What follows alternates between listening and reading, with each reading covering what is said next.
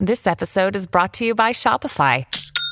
Forget the frustration of picking commerce platforms when you switch your business to Shopify, the global commerce platform that supercharges your selling wherever you sell. With Shopify, you'll harness the same intuitive features, trusted apps, and powerful analytics used by the world's leading brands. Sign up today for your $1 per month trial period at shopify.com slash tech, all lowercase. That's shopify.com slash tech. Welcome to Foundation Podcast, the officially unofficial podcast for Foundation on Apple TV Plus. This week we're covering season one, episode eight, The Missing Piece. Respect and enjoy the podcast. All right, Aaron, we're here to talk about episode eight. I hear that this might just be one of the creator's favorite episodes. What do you think? Yeah, that's what he said. Uh, I, I I thought it was incredible. I got fully sucked in. Um, the Empire's a bad motherfucker. Uh, uh-huh. don't know if I'm on Team Empire anymore. uh, it. I mean, it's it's great. Some of the stuff involving you know, uh, Miller, I think is the the lady that plays uh, uh Zephyr Halima and Birn, who plays Demerzel and Pace, Lee Pace, uh, of course, Empire is just just incredible. Mm-hmm. Um, and like twist inside of a twist inside of a twist, like you know, uh, after the Empire achieves total victory, he then does his you know fucking end zone dance. I don't know if that'll get him in trouble, but like it's I just thought that stuff was great, great, and, and it kind of blew me away. And like how I, I kind of thought like you know maybe the Empire is going to like work himself up to an actual spiritual re- rele- revelation, and you know experience some growth in terms of a human being. Nope, nope. yeah. He's not to do it. He's not to do it. Um, it's I thought that stuff was really great. Uh, I thought the you know spooky haunted spaceship stuff uh was cool. Um, yeah. you know, I was gratified to see Hugo did exactly what I thought he'd do. uh, mm-hmm. Uh, it it it does seem it does seem like Jason Concepcion and David S. Go- Goyer were both struck by precognition in last week's podcast because they definitely got a couple pages of the scripts uh, messed up as we talked about in the feedback episode. But I, none yeah. of that really like spoiled, you know, uh, me, uh, you know, in terms uh-huh. of like what the Second Empire is like you know, second foundation. Uh, yeah. I'm sorry, second foundation. I, I, still think it's fairly mysterious, and uh-huh. like that podcast didn't really spoil. So like, no harm, no foul. And they, um, they twist it up again, right? It's like, okay, well, yeah, we think there's a second foundation, but Gaal's dude, apparently not interested in being a part of it. So that's wild. I'm I'm uh, yeah, I'm letting go of any preconceptions of how they're going to tell the story because I, I, again, I keep on looking for like, okay, well, you've twisted sh- uh, the story into this shape, but I can still see, mm-hmm. You know, how things are translated. But like, yeah, Gaal getting into thing, like I kept on waiting. Like I, as the water filled up, I thought she's going to be like, wait, and then do something else, like take me to Trantor instead, or take me. But like, you know, if if time is a character, I feel like it's definitely taken a backstage these last few episodes um, yeah. with a little bit of you know a, a, brief appearance, a cameo, and like a flashback here or there. It feels like time is about to reassert itself uh, to the tune of about 137 years or so, dude. Because I, or or may, maybe we're just done with Gaal for this season. We don't see her back until next year. I I'm I'm kind of stunned by the confidence in in the storytelling there. Um, and maybe I, I, I, just can't wait to see where it goes. I might be a little impatient or something for them to tell this story because the most exciting thing to me is that time jump that's inevitable. When when Gaal gets in and it tells her how long, a hundred plus years to get to to Synnax, I'm like, okay, awesome. We're gonna jump another hundred plus years into the future. We still get a lot of the characters that we know and love, right? I mean, uh, Hugo is probably still going to be alive. Um, mm-hmm. and I'm sure we're going to get a bunch of flashbacks, right? I don't think we're leaving Salvor just out in the middle of space. Obviously, we're going to be jumping mm-hmm. between the time periods, but I want to see the future. I want to see what's going to happen with Foundation and Empire.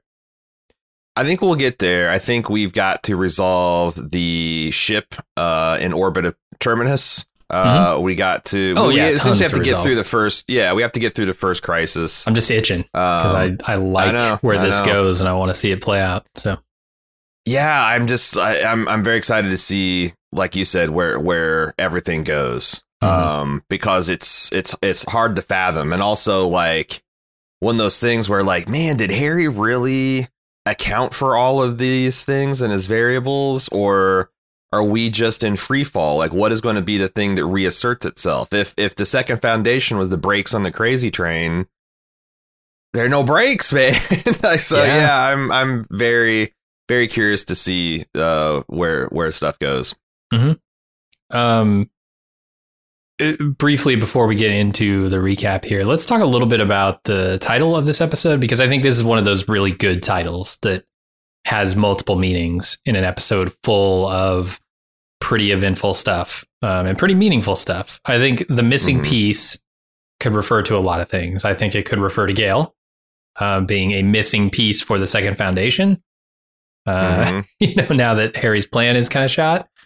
Um, I think the more poignant thing here, the more interesting thing, well, actually, just as interesting is that uh, Empire seems to have a missing piece. Could it be the soul is the missing piece. That's a good point because I, I I had I was racking my brain and I came up with like yeah Gaal obviously there's a puzzle there and she just took her her piece off the board and it's it's gone now but yeah like the something missing something rotten in the Empire soul that's yeah uh, when she calls a, him empty uh, and he yeah. like is really worried about that at the end of this episode uh, like genuinely affected by that lack of experience uh, interesting yeah. and then the missing piece of the jump ship here being uh, Salvor, I think, is the the other thing, the navigator, right?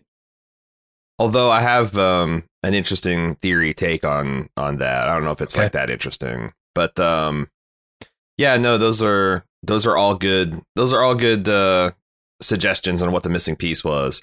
I do think if I'm going to anticipate some criticism of this episode, um, I think that there's going to be people complaining about you know, what is this deal about jacking into a neural interface without a neural interface? And what's this that and I mean, I don't know, man. What what do you, do you have any criticisms for people to like this? I thought this was going to be super hard sci-fi and now mm. I have a bunch of just like, you know, this this vague allusions to this that and the other. I mean, um, any sufficiently advanced technology is indistinguishable from go. magic. I mean, it's it's that's it, right? We're thousands, ten uh, over ten thousand years in the future. You think you're going to recognize like eh, they're going to have iPhones? I, I don't think so. Right. Like this technology, they they explained it pretty well. I thought in the episode, like the AI that's built into this machine seeks out the patterns um, when it's looking for a navigator. And yeah, you could do that with a neural interface and plant it into the the navigator, but you might not have to. I don't know. Mm-hmm. And then, like, it would do so in like a, a destructive. Yeah, that's the thing. It's a trade off. It's not like, oh, you just get this thing for free. Like, this is probably going to kill the the recipient of it. Um, sure. So, and that's that's exactly like, yeah, it's like, I mean, I I just thought things is funny. It's like, yeah, it's a little. There's a little science fantasy in this, but every far flung science fiction eventually gets to that point where there is no way you can explain you know, faster than light travel. There's exactly, no way yeah. you can explain thing, you know, like we don't have nano knights that work to this ability that you can slice and it get heals mm-hmm. in real time and things like that. Transporters so from like, Star Trek are pure fiction as best we can tell uh, especially the way they're used where they're mm-hmm. like it's like hey what if it clones somebody fuck it why not you know like but that what that's what allows you to tell interesting stories and that's what allows you know that's that's the reason that uh you know that that's what sets science fiction apart from any other type of fiction mm-hmm. um so yeah i don't like i i, I think that uh you know if your suspension of disbelief is, ever fails, then you know that we've talked about this before. It's like that's not a gradual process. It's usually like uh, you know, a shield helicarrier.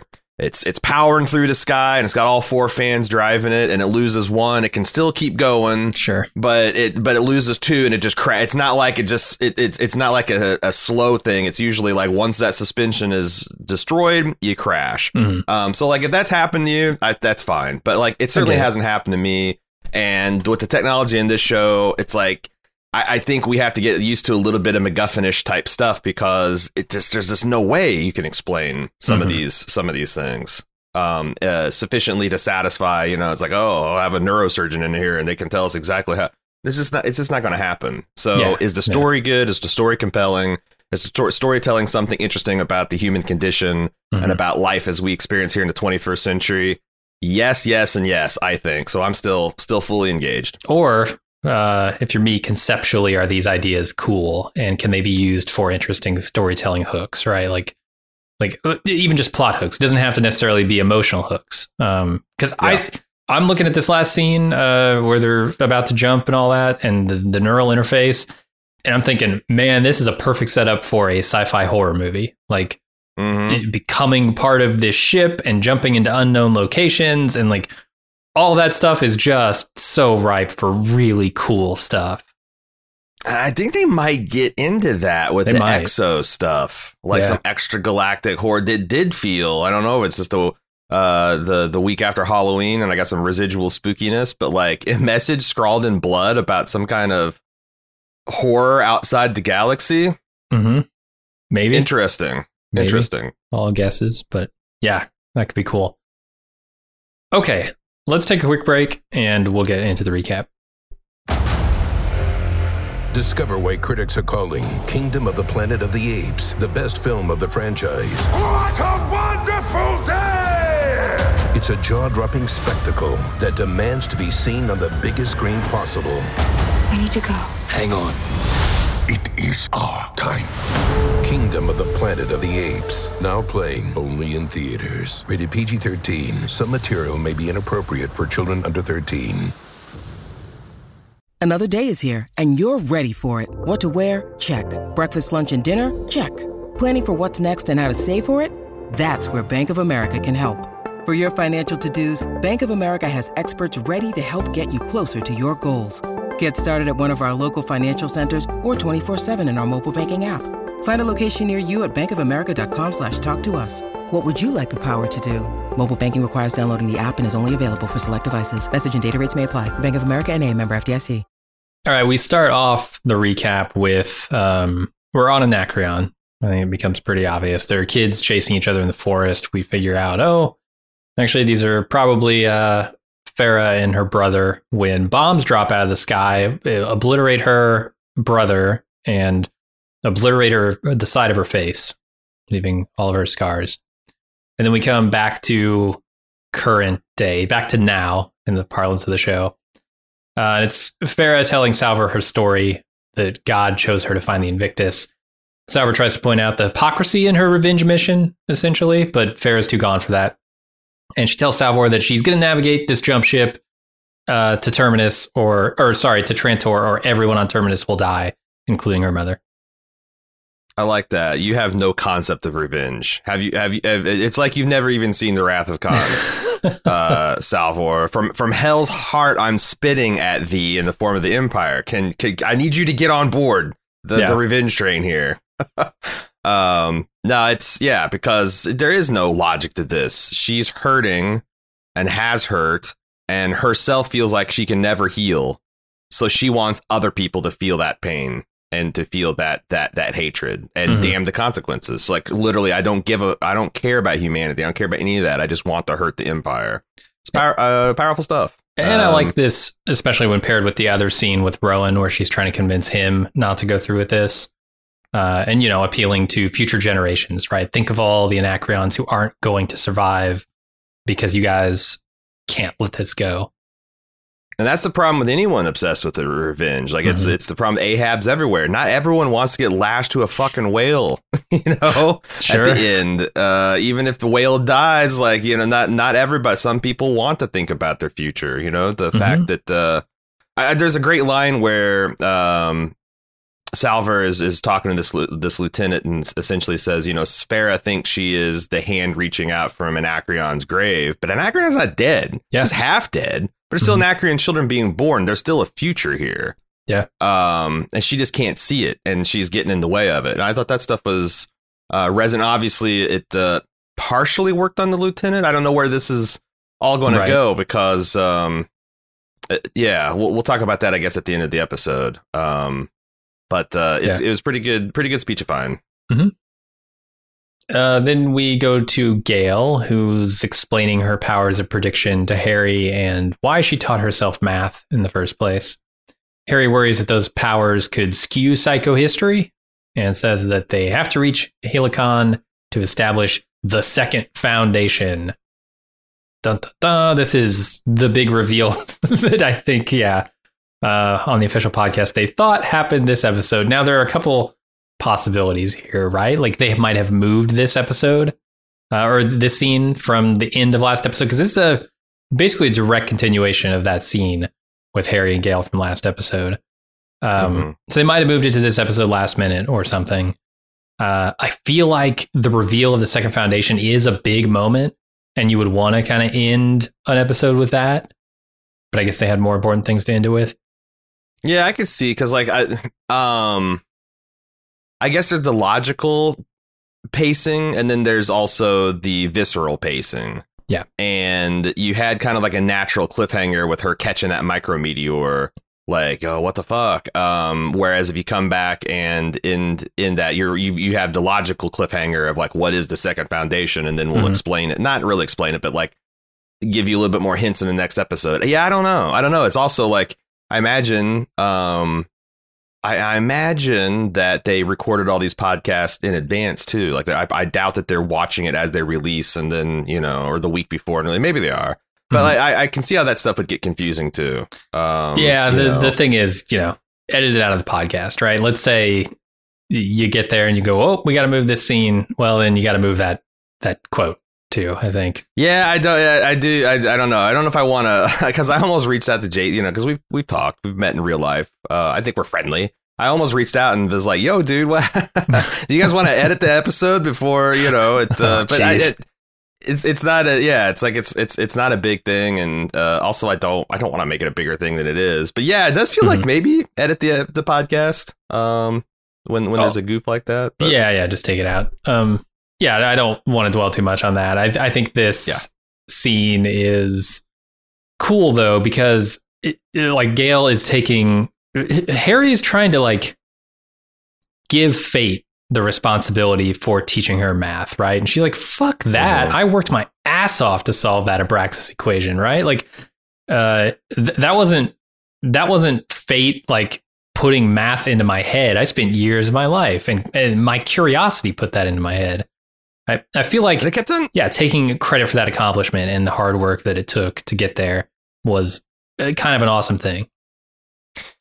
Do you think that uh, it's indicative of something more? Because I, I kept on seeing Hari get wrong footed with, like, Yeah. you know, an inartful allusion to Raych and Raych being dead and, you know, this, like, you know, trying to assign fate to her hard work where she, you know, took offense to it. Do you think that this is indicative of this Hari construct being incomplete? That, um, you know, because one thing I, they Yeah. seem to establish in the first two episodes is just how persuasive and charismatic Hari is. Mm-hmm. Like he's the guy who can appeal to the emperor's face and do so good a job he does too well. He ends up talking himself out of execution. Uh, he's Yeah. the guy that can go down to the laundry room and over an inked splotched shirt, uh, you know, uh, to, to- to rally the whole crew.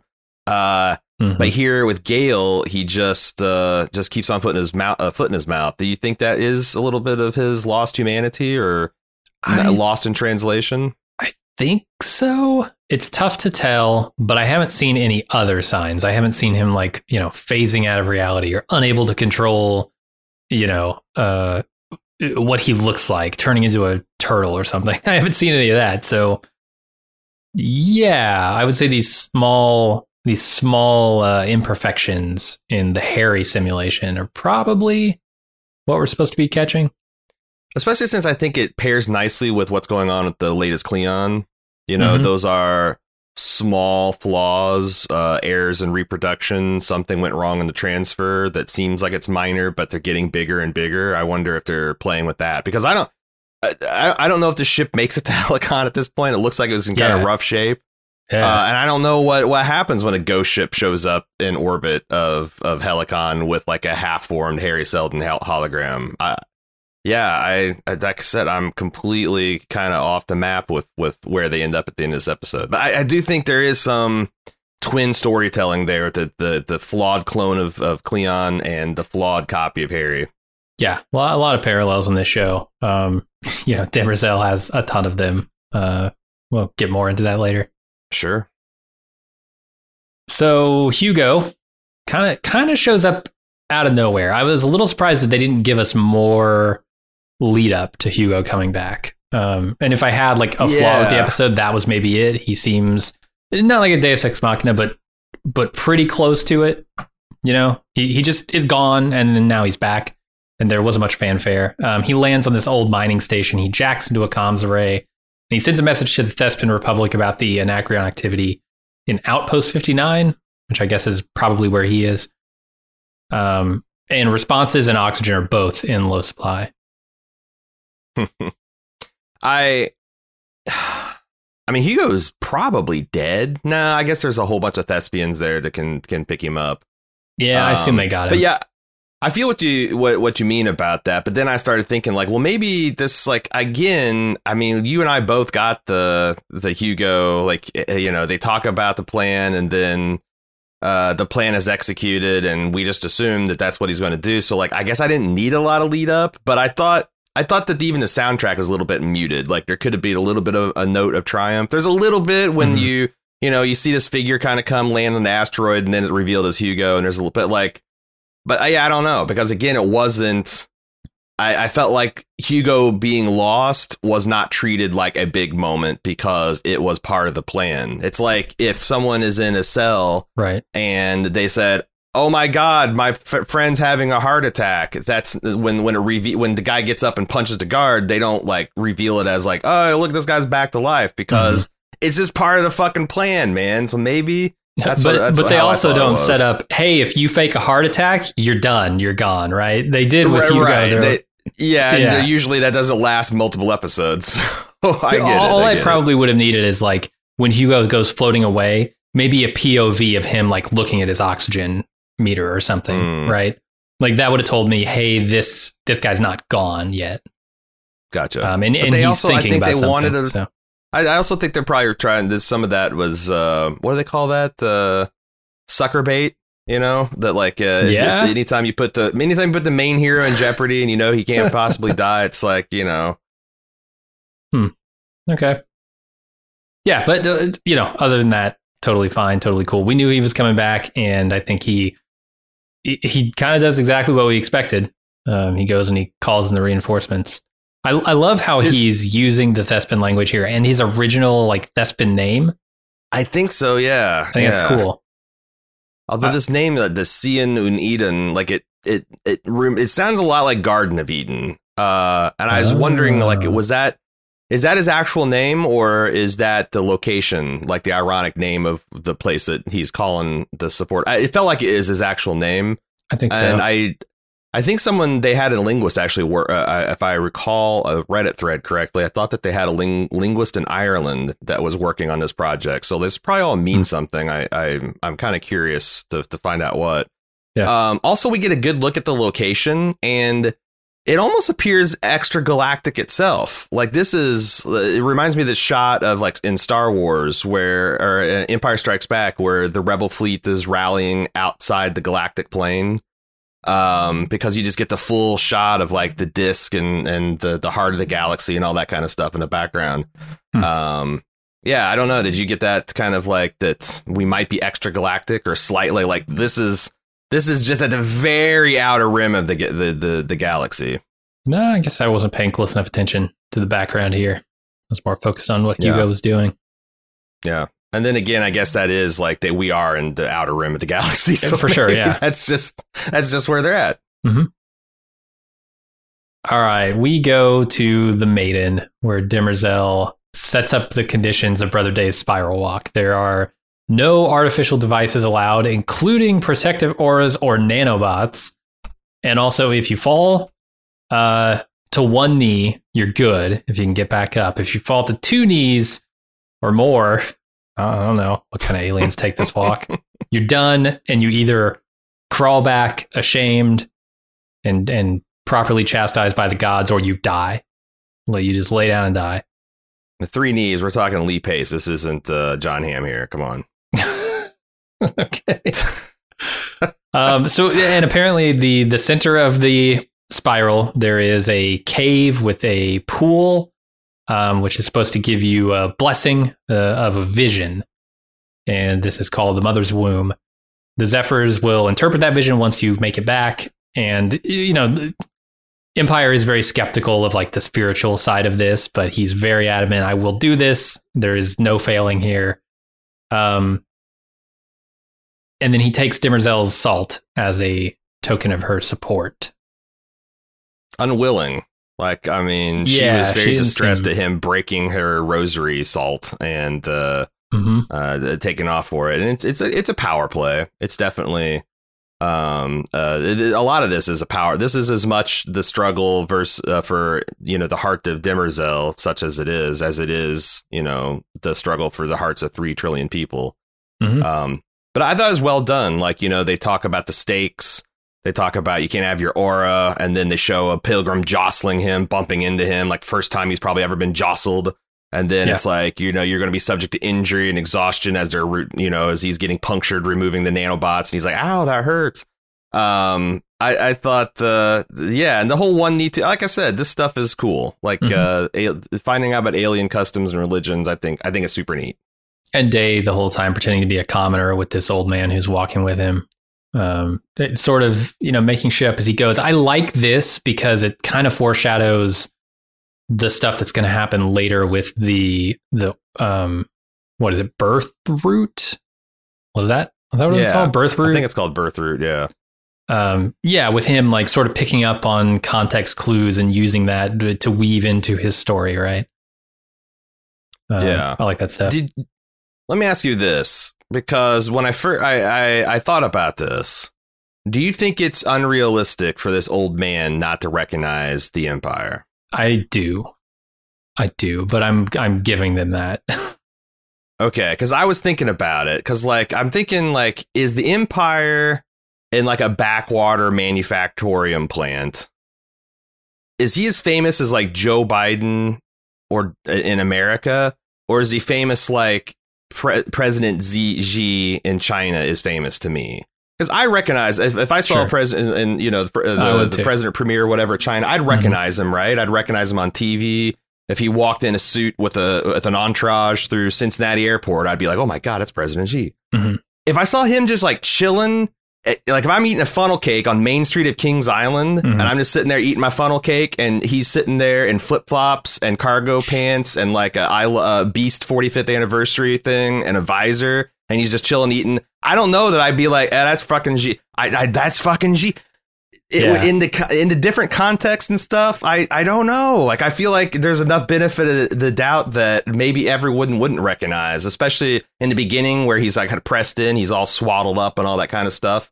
I I, I don't know. That's how I thought. It's like if, if the pre if if if especially when you look at the coinage. It's not like he's got a recognizably visage, visage. And True. usually, when we see big statues of him, it's an idolized version of him that's not like exactly recognizable portrait, or maybe they show him. You know, I think this is uh, this is like a, f- a late '40s, early '50s day. Like maybe all of the coinage and stuff has him as a newly minted 30 year old. I, I just felt like, yeah, I, I guess I talked myself into it. sure, okay, yeah, I, I guess I could be talked into it as well. Uh, you know, those statues we've seen on Trantor, we haven't necessarily seen them anywhere else. Um, So yeah, maybe people aren't as familiar with what yeah, a stripped down version of the Emperor would look like without his blue armor and without his arms out in a Christ-like worship me pose. I mean, I don't know how many of those Winnie the Winnie the Pooh specials I saw before I realized that's actually Xi and those too as well. like you know, if in, out of the context, you you don't right. you don't Yeah. recognize a person. with a honey pot in your hand, yeah, you just yeah, when he's half same. naked, just with a shirt on, it's it's it's tough to pick him out. boy, wonder how many people are going to get that reference. Uh, The number's not zero, Jim. it's not zero, yeah. Uh, the, the other thing that's interesting here is no nanobots, no protective aura. The one thing they don't say that I assume must also be true is no feed transmission over to his clone in the vat? God, that's interesting. Like, is there just a blank space in the memory? Yeah, I don't, I don't know. Like, it, that's a good question. I don't know. Um, in fact, that's such a good question. I might write it, transfer it into my Goyer document for the next interview because, okay, yeah, I, I, it, it, might be, but, but like, if that's something intrinsic to the guy's brain or built way in there, like, ah, how do you remove that? Yeah, uh, they just like, maybe it's part of the nanites. No problem. Maybe it's part of that's part be. of the nanites' duty is it, it makes like a whole fucking integrated system in his body. Yeah, just so, tap yeah. into his optics and whatnot. Th- that is interesting, and also there's a lot of um, there's a lot of elements of the truth. Like the guy's like, you know, this is the first time I've ever been off world. I've never could afford, and and the Empire is like truthfully saying, me too. Mm-hmm. I've never been in a hyper because he's never set foot off Trantor. True. Uh, I thought all that stuff where he's just using a little bit of the truth uh to you know to to, to bond with this guy it uh mm-hmm. it shows the it shows the it shows the kind of innate politician uh that we don't always get to see uh in the empire yeah i, I do appreciate when he busts out some of those skills because boy when he's sitting on his throne and just casting down judgment from a place of supreme power it's mm-hmm. not quite as interesting um as right. when he's forced to kind of roll around sure uh, okay, Hari explains the purpose of the second foundation to Gaal, and she decides she wants out, and so she tries to muscle open a door, but Hari denies it. Explain more about the second foundation. That like the first one is going to be a lightning rod. It's there to get all the criticism and to bear yeah. the brunt of any reprisals from the Empire or you know the barbarian kingdoms, all that kind of stuff. The second is to be kept secret, even from the first foundation. Mm-hmm. Um, so again, we don't know exactly what its purpose, but it seems like uh, it's uh, it's the answer to who watches the Watchers. Well, you have a Watcher Watcher. Uh, okay. Uh, don't ask little, me how deep those levels go. Yeah, but but there's there's at least a first a first level answer here. Um, that's that's going to be interesting going forward because I th- this is not in the first book. I know they get to it later, 2nd mm-hmm. Foundation stuff. So mm-hmm. I'm excited to see what the Second Foundation is like. Um, yeah. If we ever get there, I don't. I don't know what Gaal uh, Gaal's role going forward in that is, or if Hari survives this trip to Helicon and becomes the Second Foundation himself as some kind of digital, right. uh, you know, digital martyr uh, who's alive. I, I don't know. There's also a lot of uh, this episode is really steeped on religious references. You know, like uh, uh, what the Empire does feels like uh, you know being tested by god there's there's a lot of religious symbolism in there and i thought mm-hmm. when Hari asks when Gaal's in, frustrated she wants to get get off of this crazy train she he says you know well where will you go and it reminded me of um the disciple uh, the apostles rhetorically asking jesus when he's like well if you know you don't essentially if you don't you don't like my teachings hit the hit the bricks man and they're like well where where where would we go to who else has got the truth like it, it felt like hmm. kind of him begging that, begging that question. Um, yeah, you know, it's like, well, if it, where where are you going to go, Gaal? Come on, you you know the truth, and you know this is where the truth lies. Where you, you gonna you're gonna go back to Synnax? That kind of. I thought that was interesting. Yeah, it is. All right, Day's be- vision begins to blur. He falls to one knee, but he's able to get back up with the help of the old man. True, true facts. True facts. Yeah, we'll talk more about this here in a second. Uh, but let's go to Invictus right now. We've got 29 minutes until the next jump. Salvor knows that Rowan has a kid and tries to use that to sort of pick around the edges of his uh, f- revengeful fervor, I guess. Um, another scientist is killed by a gun guarding the bridge. Phara forces Salvor to draw its fire so she can destroy it. And then Salvor opens the door to the bridge. There happens to be a gun sitting right there on the floor in front of her. So she grabs it. She starts shooting at Phara. And then Lewis and her both jump through the door and close it behind him. So now they're on the bridge alone. Yeah. Um, this is kind of it's kind of neat. Like there's there's a mystery, you know. Like uh, there's the ghost ship. You're it's already mysterious. You get to the bridge. There's an automated gun platform defending it. They intuit that there must have been some mutiny. That the the bridge had locked itself in there, and the crew's trying like you know what the hell is is going on. I thought that Phara had a little moment of awesome where you know Uh, she gets to, to to peg the automated railgun with her arrow, Mhm. and Salvor says, "You know, lucky shot." She's like, "You're the one that uses luck. I, Yeah. I, uh, uh, I depend on skill." I thought that was pretty. As she's striding forward with her bow, I thought that was pretty badass. Uh huh. Oh yeah, she's badass Uh, for sure. I just don't know that I care for her motivations. No, no, I she's a understand them. monster. It's just She's a monster. Yeah. But uh, I can she she comes by she comes by her monstrosity honestly. You know, uh, what happened to her and her planet was equally monstrous. I like seeing some of the tech that they're using too. They've got these tiny drones, right? These flat, like I don't even know how to describe them, but they they fly around like It drones like a that you and I skull, like a like like a gold skull key from the old Doom key uh, or the, the Oh, old wow. Doom game. I thought that was uh, the design of it looked uh, especially especially in an episode that features human skulls prominently. I thought that was an Mhm. interesting element. yeah, kind of cool. Uh, and so we go to the bridge where the scene on the bridge is grim, and they're not quite sure what happened. But Lewis kind of figures out how this jump drive worked. Um, he he realizes it involves some pretty horrific stuff, like being hardwired into the nav computers, and uh, apparently the AI is still searching for a navigator. So Salvor volunteers to jack into the computer and jump them home to Terminus. Yeah. I thought so. This answers a lot of the questions uh, uh, we had. That you still have to sleep during hyperspace. That's what these these Mhm. warning systems are for. Is they give the crew plenty of time to wrap up their their duties so they can get back to their cryopods and get sedated because it's still going to fuck you up. Um, which is going to be interesting to see what happens to the living people who are, are not pl- you know so sedated at the end of this episode. hmm Um, but yeah, like I did you. I, I thought there was um the, the the design of this bridge has to be at least somewhat inspired by the the engineers from the Alien series, sure. Yeah, right? Like those those caressent couches and them lying recumbent upon them. I, I thought that's like that's that's definitely has to be an influence in there. At least I I thought of it, or I, Yeah, thought, I- I thought I saw that. and I love that. It's Um, very cool looking. And, and also, I feel like I could be accused because I, I told people I don't watch these episodes before the feedback episodes.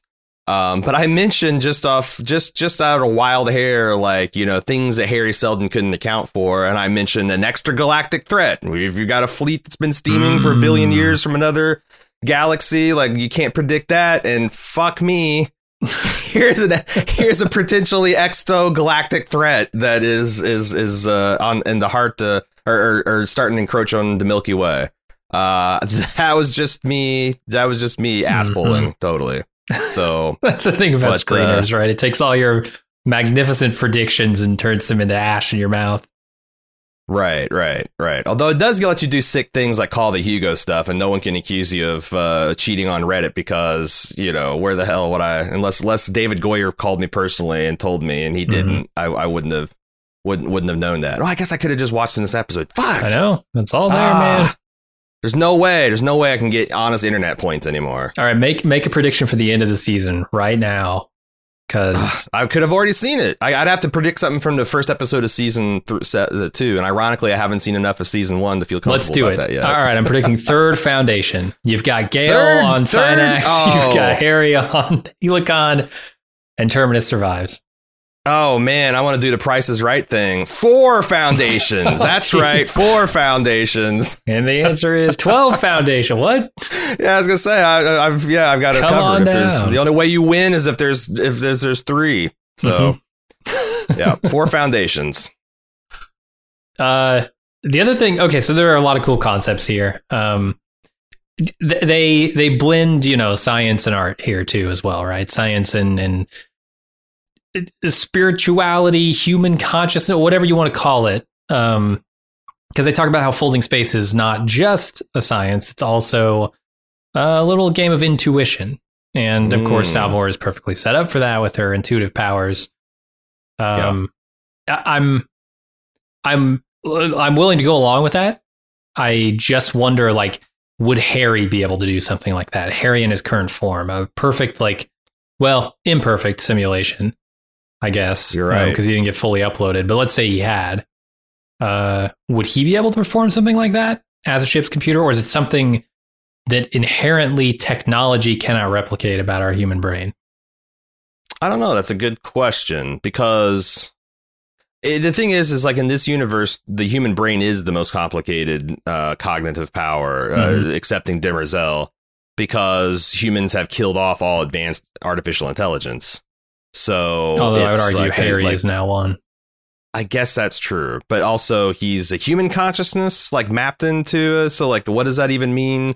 Yeah, um, yeah, it's not as artificial. No, I, I, don't know, and that's that's why the the last week's uh, official podcast had some good information about how Goyer sees this because, like, you know, I don't think uh you know lewis saying it's literally like making a wish i don't think that's necessarily true but kind of in the mm-hmm. heisenberg uncertainty pr- principle concept and the yeah. concept that like if you observe you can you can know the position or velocity of an electron but not both and if you observe it it actually can change it uh, there's a right. lot of like really weird witchy shit that goes on at the subatomic level that feels you know very very random and very like you know something that you have to intuit rather than you know if uh, empirically prove and i don't like yeah. that's the other thing is like i think if you that's the, that's certainly the layman's understanding of it, and I've I've seen enough like really heavy astrophysics people that kind of like, well, it's not exactly like that, but I don't understand the math well enough, so uh, hmm. it works on a really great like pop sci uh, fashion that like, oh yeah, it's like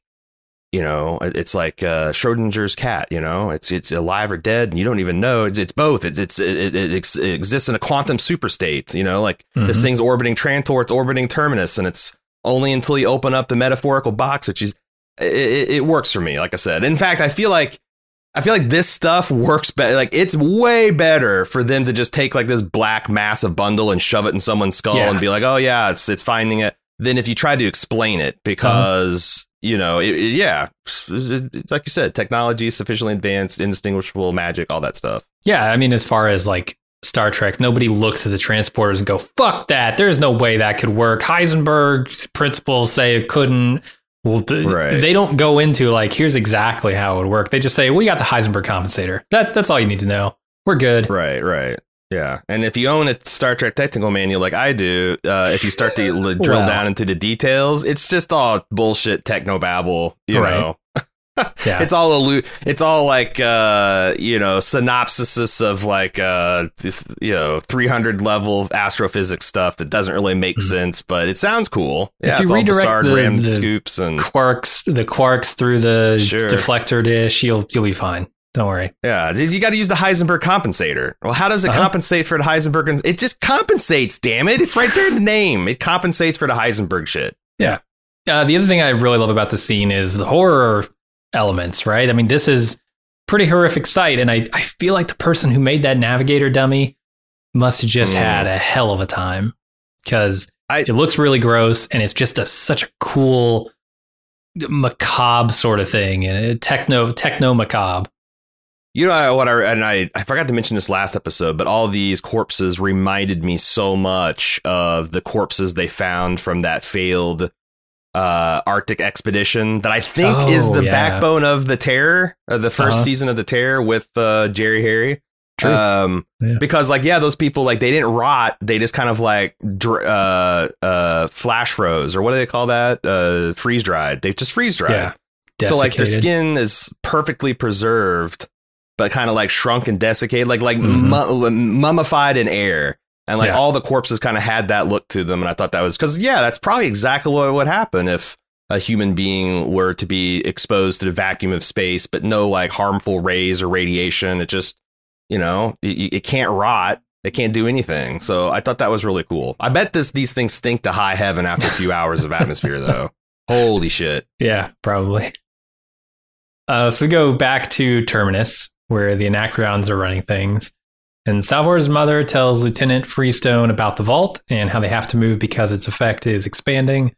She tells him, We got to take the fence down. That seems like a big ask. Just to say. And yeah, and, and the lieutenant laughing at her at the suggest. I thought that was, and I'm like, well, the, the thing is, is there's a way to test this. Like the Anacreon mm-hmm. want to be a dick. It's like, okay, send a couple scouts out, and the guys will pass out, and like, okay, we plant the stick, um, and then we um, wait two hours. We try it again. Can you get as I far? I have enough time to stick? do that, but also, I don't know how fast did, it's expanding.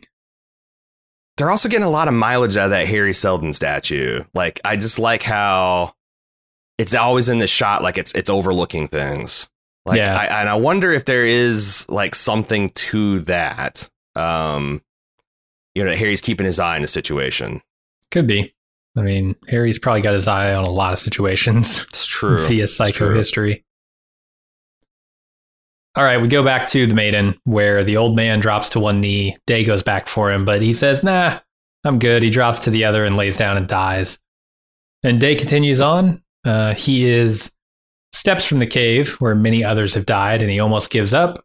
But Demerzel's salt sees him through. And he goes in the cave and he finds the pool.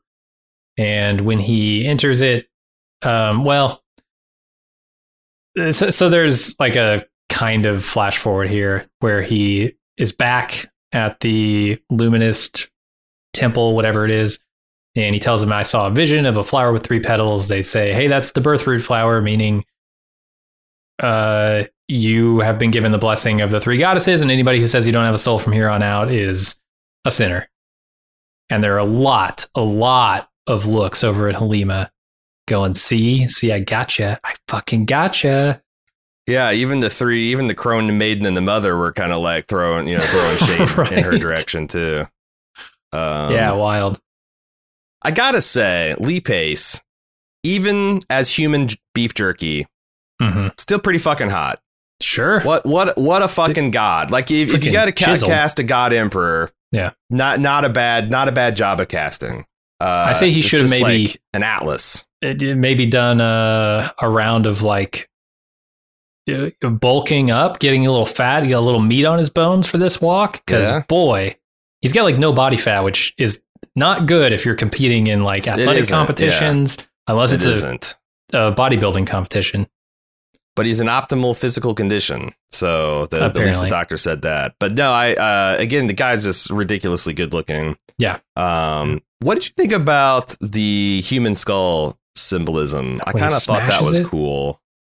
Like him, it's like a memento mori. Like the way he even kind of like tilts his head to match its its inclination. Like sees himself like like there's a like almost a brief moment where he can see himself giving up. Yeah. Before he realizes I'm the Empire, damn it, and that doesn't happen to me. Mhm. Um, And I like um, yeah. the stuff with this old man. Um, and he's, you know, trying to encourage him and, and, you know, says, what if this is, oh, what if this is just the end? I like, th- there's a lot of fear in him, I think, about, you know, things ending.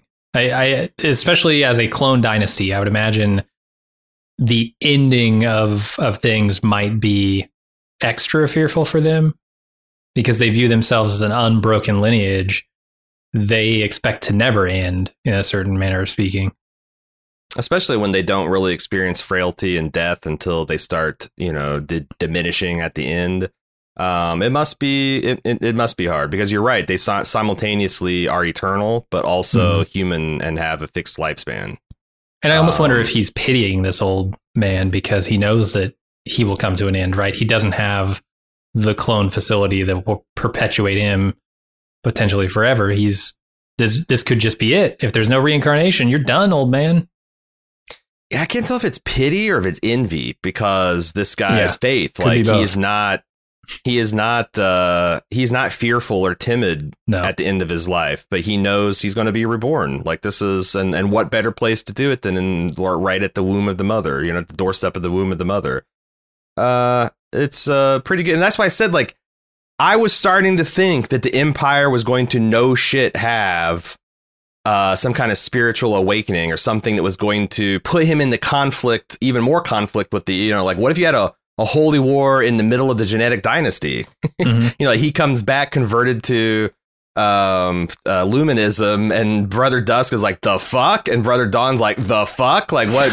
Nah nah nah no no decant we're not having Yeah, this yeah. dude walking around in white robes decant another one come on i'm tired of this triple blessing bullshit but right it also seemed kind of obvious in retrospect. I don't know why I didn't think of this before, but like there's so much Trinity woven into this religion. So Yeah. probably why the the genetic dynasty was ever accepted in the first place. Mhm. But like it does seem, you know, a hop, skip, and a jump to be like, well, you know, you had the one planet that crashed in, became three moons, and Uh, yeah. You got this plant that I guess handily went extinct thousands of years ago. That's important to your re- religion. Um, mm-hmm. I looked into this, um, the monocot thing. Did you did you know anything about this? No. So in the plant kingdom, there's wide there's there's a big division between the monocots and the the duocots. And inside a seed, every plant contains what's called an embryonic leaf. That is the first green thing that generates photosynthesis, and it's complete and it's a structure inside the seed. Um, monocots have one of those embryonic uh, um, leaves, and a monocot always has uh, leaves and petals in quantities of three. Hmm. Like it'd be three, six, nine, something like that, but always is, is division. Um, and the duocots uh, have two of those structures. So again, you don't have to understand. You don't have to know any of that. I was just kind of curious to see what, but like, yeah, like the uh, the um, what do you call that? Horticulture. the the yeah. biology of this was kind of interesting that yeah, from this one embryonic leaf, you you get this through this triune structure. Um, just completely blows up the undifferentiated sentience uh, uh, thing of Halima. Mm-hmm. Um, mm-hmm. and the whole whole inquiry is is uh, outlined as as heresy now. All right, let's take another quick break, and I'll be right back. When you need mealtime inspiration, it's worth shopping Kroger, where you'll find over 30,000 mouthwatering choices that excite your inner foodie. And no matter what tasty choice you make, you'll enjoy our everyday low prices, plus extra ways to save, like digital coupons worth over $600 each week. You can also save up to $1 off per gallon at the pump with fuel points. More savings and more inspiring flavors make shopping Kroger worth it every time. Kroger, fresh for everyone. Fuel restrictions apply. All right, next scene is Gaal still trying to jimmy the door open. She can't make it work. Um, so she smashes the the ship's what Ecobee Honeywell. I I don't know the thermostat over here, which takes down the cooling system. Um, and apparently that's what was keeping her alive because it's very very hot outside. Um, mm-hmm. and that kind of forces Hari to either watch the second foundation burn as she dies or let her go. And so he lets her go in the cryopod. And she, oh, she decides she's going back to Synnax and it's going to take 138 years to get there. Yeah. Um, time is about to reemerge as a character, it seems like. It's about to have yes. a say in these proceedings.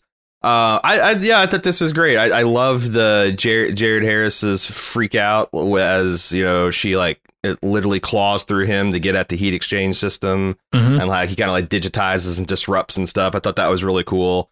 And then it's interesting because like I don't know that the second foundation can be saved. Like I like I that was an open question I have is like what is what does a ghost ship uh look like um, especially since um, this uh, the, the, the set design I thought is really cool. I pointed this out last episode, but it's really extreme.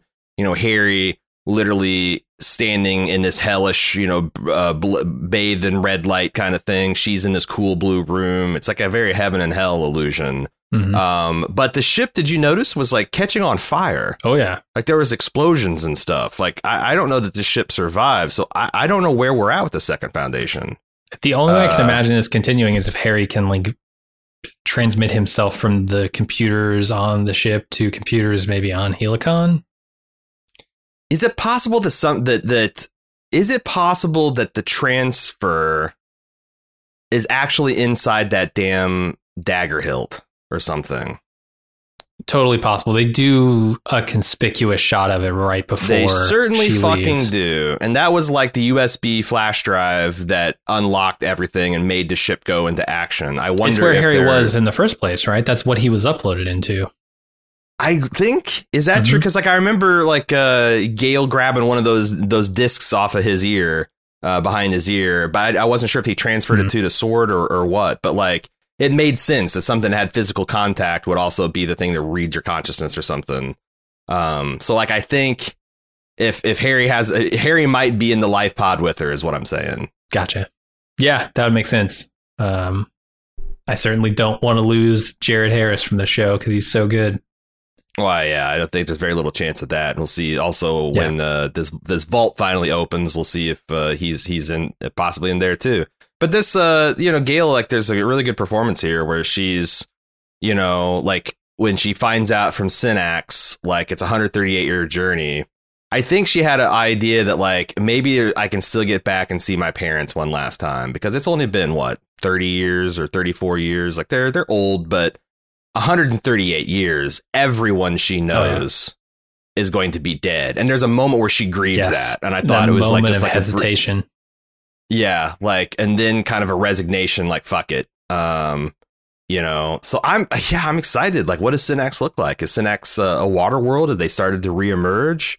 Yeah. Uh, is the second foundation going to be built by her rebuilding psychohistory and working out the Prime Radiant stuff from that? Is there a copy of the Prime Radiant in that dagger? Like, yeah, that's this. Uh, especially when they they go with this Monocot seed, you know, um, symbolism. Like, are we seeing a seed pod being being uh, released from a dying organism and it's going to replant somewhere else, unexpected and unlooked for?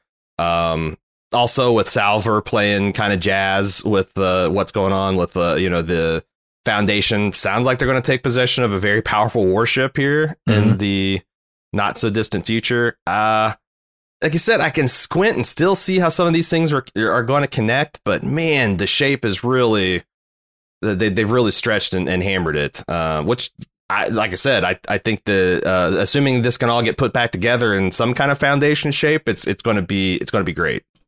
Yeah, for sure. Uh, I'm super excited by two things: the time jump and also the ship jump. I guess the two jumps in this, because uh.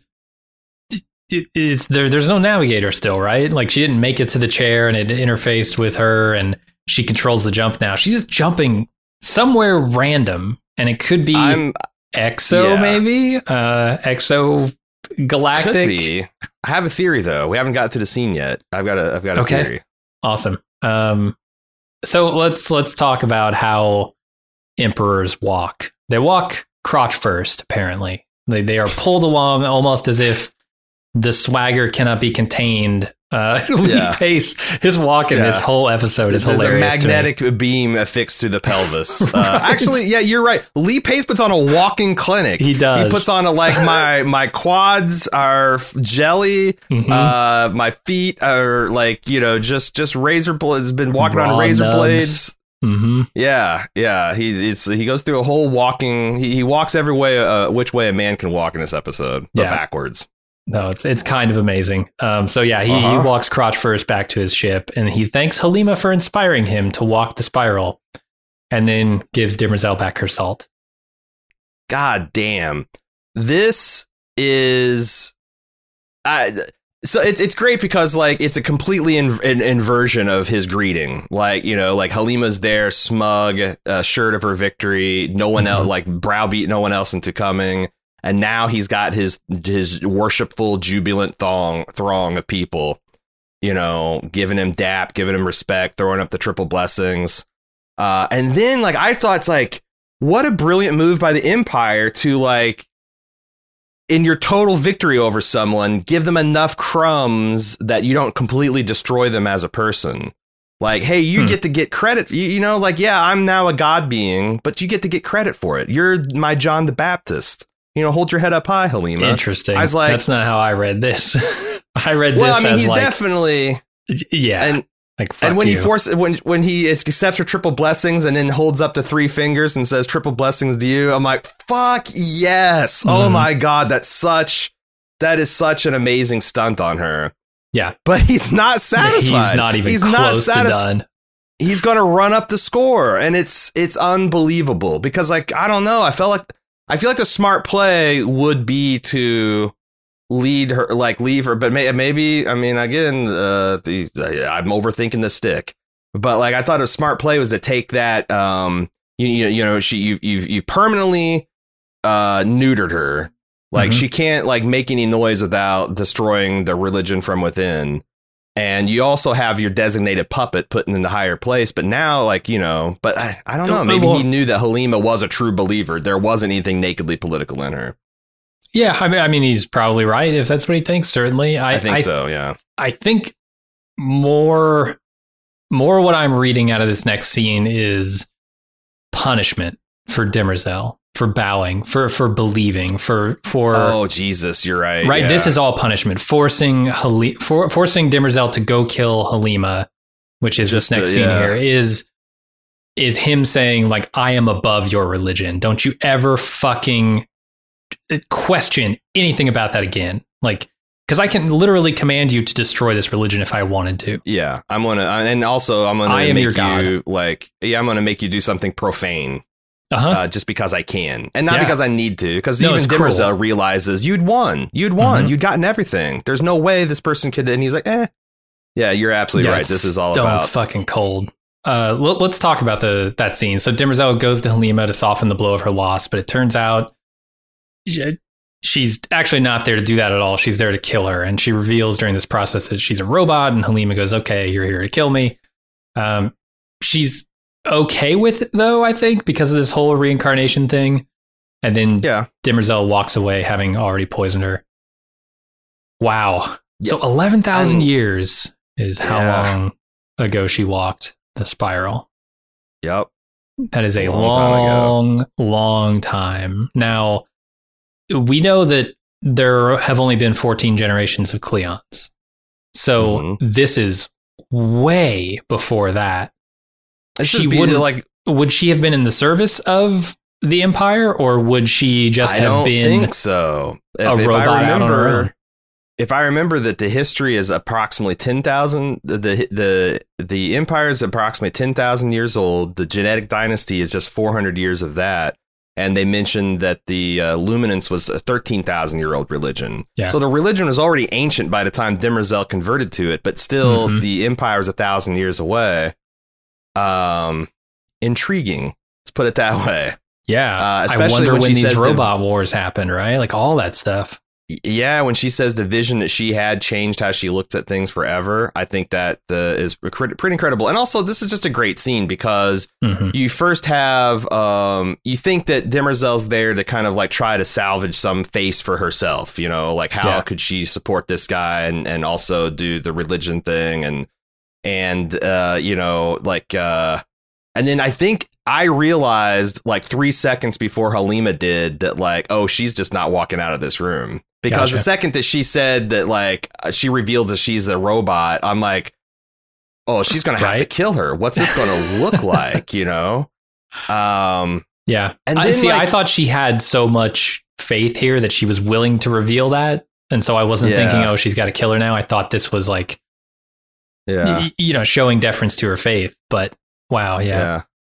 Sly of Goyer talking about how soulful the Asimov robots are, and then three episodes later, de- deploy uh, a, is does robots have a soul thing? But Mhm. the, the idea of these robots having emotions is something that is kind of hotly debated even amongst Asimov uh, circles. Like, do Huh. robots have emotions? Are they programmed to feel emotions? If you're programmed to feel emotions and you feel emotions, is that different than like how do you experience emotions, motherfucker? Right. you know do you do you like decide so and and but the one thing that's consistent is the robots get the most emotional when they're in a position where their laws are in conflict and Yes. their drives and like i thought that the way that bryn played this where when halima touched her for the first time she had the biggest break in emotion because she just viol i mean you she just directly caused harm to a human being that's Certainly through that's the yeah. She could have pulled away.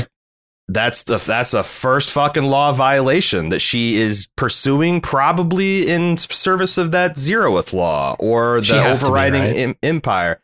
But like you can tell that that's like I thought that was such a great touch that the emotion wasn't just from you know uh just just her internal royal over but you can i guess debate about how much of that is but like all the things that like made her come to a peak of emotions when she's hurting someone even when she had tears in her eyes of the empire uh i think it's because she knew she was hurting him you know in like an emotional kind of sense Yeah. I wonder, I wonder what the laws say about emotional pain, um, emotional harm. You're allowed to cause that.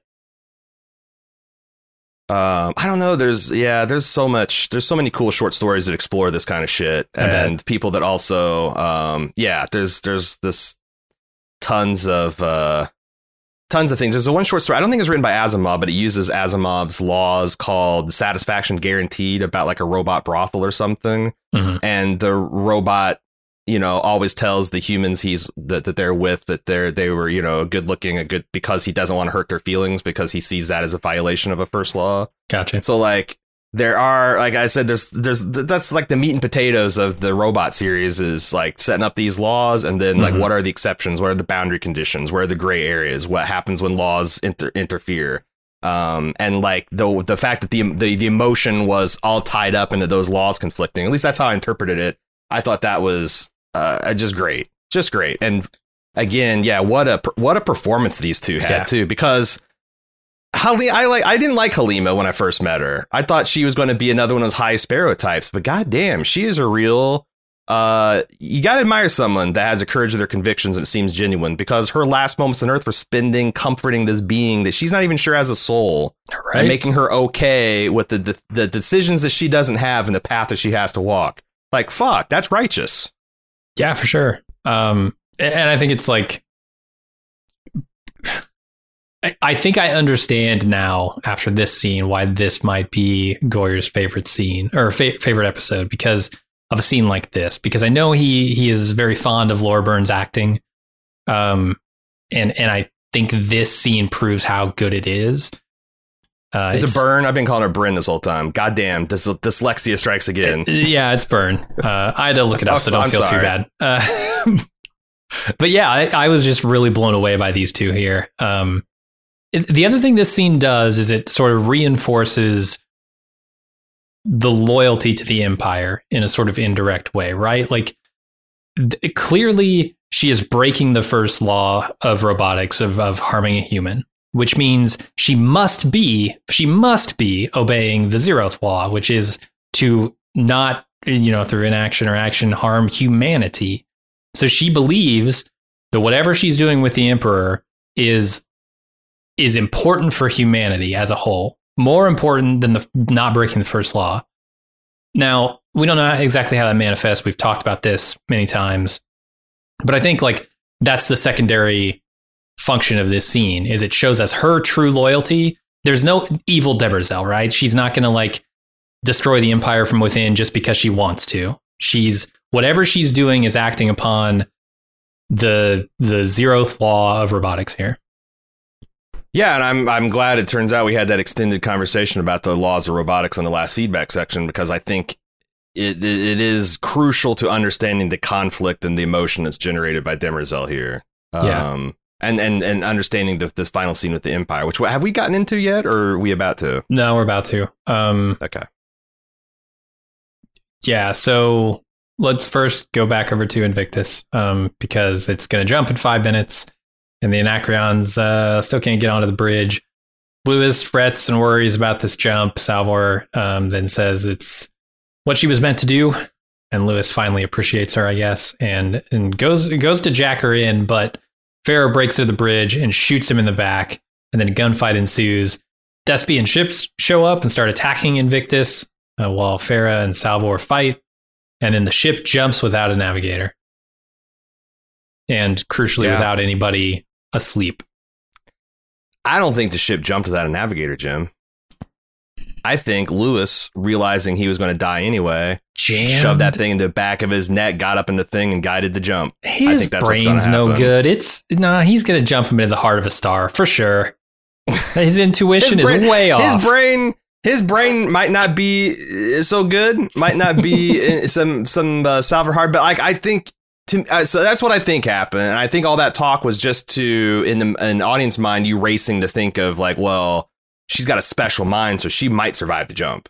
This isn't like you know, it's a main character. Like you know, she's not going to shove this like fucking Gotcha. Velociraptor claw in the base of her spine and and die, right? Mhm. but then that sets up the because the whole time it's counting down. I'm like, she's gonna she's gonna throw Phara over this rail. She's gonna jump in the couch and she's gonna get it right at the last second. And when it didn't happen, yeah, but then I realized Lewis was mortally wounded right by with the neural interface in hand, hmm uh, right by the crash couch. I'm I would bet a a week's pay that uh, you're going to see the corpse of Lewis uh, ju- uh, jacked in, and they're going to be in, in rough orbit around Terminus next episode, and it's going to be totally redeeming, totally redeeming that little shit, Lewis. Man, I'm torn because that is a very cool idea, and and I think you're right.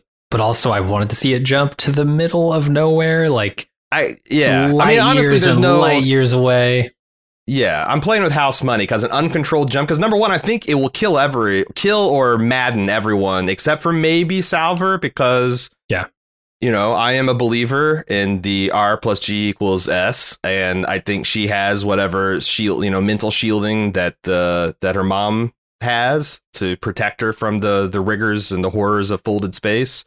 But uh, she's going to get a whole dose of it because uh, you can already see time and space kind of sl- start to slipping around, and she realizes what's happening. And the whole Invictus just just goes bye bye. Um, This might be a good time to talk about something I forgot to talk about with Gaal earlier. She said she's been having these visions and these powers since she was since she can remember. So Yep. I, I think th- there was a little bit of like us wondering, okay, did her separation from mind and body during her travels yeah, the first yeah, time yeah. cause this power? Um, it, I definitely don't think that's true at this point. It's it's a It thing from birth, so it makes it even more best- likely that this is like some genetic thing um, that that could be passed on to Salvor if that were her kid. At best, it's like the spice in Dune, where like it awakened an ability or strengthened an ability that someone already had. Sure. um, which could be the course for Salvor that like she's going to post this jump, uh, especially since she's theoretically, I, I think, going to be exposed to it much longer. You know, because Gaal just kind of like broke out for a little bit, and then the spacers put her right back to sleep. yeah. Uh, you know, Salvor here is going to raw dog folded space, Mhm. no protection at all. So uh, I don't know. Maybe she comes out of here changed because that's the other thing. That some of the complaints about Salvor Hardin's character, she's so different from the books. You know, um, Yeah. Terminus is different from the books. Terminus is this Mhm. dusty border town that's struggling to make its way. Salvor's is unsure, you know, doesn't feel like she's a leader type thing. Well, because this is, I if I got my math right, this is like 15, 20 years before we get to Terminus in the books uh, and and meet Salvors. So like, Yeah. this is her origin story. So this might be a transformative experience. So like it, it's not going to fun. You know, it's like she, clearly she had this from the beginning, but it might strengthen it or it might awaken something. Um, Yeah. It might give her more insight into who she is and, and her real purpose. Um, which I think are all good things. Really cool. I mean, this is you know basic uh, hero's journey stuff, but uh, there's a reason it's a monomyth, right? Sure. Yeah. It works. Uh, so so here's one other problem I have with this episode, and these are all minor gripes. Obviously, the Hugo thing, of course. Now this scene where they everything I've ever seen does this when they don't want to kill a character that they want around, but they want to create drama and tension. Salvor has a, a dead shot on Phara. She could easily just put two in her chest, put one in her head, whatever. Phara's looking the other way. Instead, Salvor shoots her gun out of her hand. And then, when Phara comes charging at her, Salvor tries to shoot her in the face to kill her, because that's obviously the goal here. Mhm. But she, her gun misfires or jams or whatever. It, I don't know why you do this. I don't know why shows do this. I know why they do it, but stop doing it. Just either Salvor's don't. a good. Yeah, She's coded as a good a good person, uh, a little bit of a naive person. The whole time she's she could have killed Phara so many times so far, and she hasn't because she wants to redeem her. No, Um, come on. She's already seen in her heart. She knows she's irredeemable, right? She says that this episode to her her second in command. I don't know. I feel like making peace with these uh, these outer reach planets is going to be pretty important, and not murdering their grand huntress might be a keystone to that uh, that plan. I, yeah, you're right. I mean, it's it is it is pretty tropey. Then you But, can't uh, try and take the kill shot when she charges at you either. So yeah, you can't have it both ways. Well, that's, that's, what I'm in saying. self, that's in true self defense. You get to drop on someone, you can disarm them. You Sure. should, but then yeah, yeah, I think self defense came into play a long time ago. But okay, uh, yeah. Sometimes the best self defense is a good off self offense. right? Oh, self offense sounds like you're turning a gun on yourself. Uh, yeah. Anyway, whatever. you shoot the person. Yeah, you shoot him. Uh, I might be a sucker here, but I quite appreciated the moment where Lewis says, "You're something, Salvor. I wish I'd seen it earlier." I, it's is- a, it's this a moment, and I fucking hate Lewis. He's ugh. He's That's probably my I'm most saying. hated character, but yeah, he gets an emotion out of me there. And, and they and this isn't like a complete turn from fa- from heel to face because last episode like he didn't want to do it and he was scared but when they everyone took their opportunity to fight to, to to make a stand wasn't particularly good at it but Lewis was game he tried he tried to be the warrior mm-hmm. and here I think this is like you're you're supposed to understand it's uh it'll it'll, it'll be a moment like I, I don't know if he's going to be like dead uh I'll, I'll just assume that my theory is right I don't know if he's going to be like dead and like smoking, like just like burnt up with this process in the couch, or if he'll be like dying and her and him and Salvor can have a final moment. But either way, I think it'll work because in the end, you know, you got to, uh, however Lewis dies, mm-hmm. is going to be uh, fairly heroic, you know, yeah. based on where he started from. And again, he was never in, he was, he's thrust in this position. He was never intended to be the leader of the foundation. True. Like he wasn't up, he was literally not up to the task. Mm-hmm. Uh, but he, he's fucking tried. So All right, uh, second to last scene here. I think this is the one you want to talk about. Before Demerzel tells Day that Halim is dead, and she points out that she had a birthroot flower preserved in her room. And what a coincidence it is that his genuine, his true vision contained one as well. And, you know, if he hadn't have had that vision, what a sad, empty husk of a human he would be. Yeah, I would, and I don't know how you do it because, like, the the only thing would have roped me more into the Empire having an authentic religious experience if he wasn't so damn hungry for information about the vision because they kind of mm. set up the fact that he was afraid that he wouldn't have one and he needed some inside information.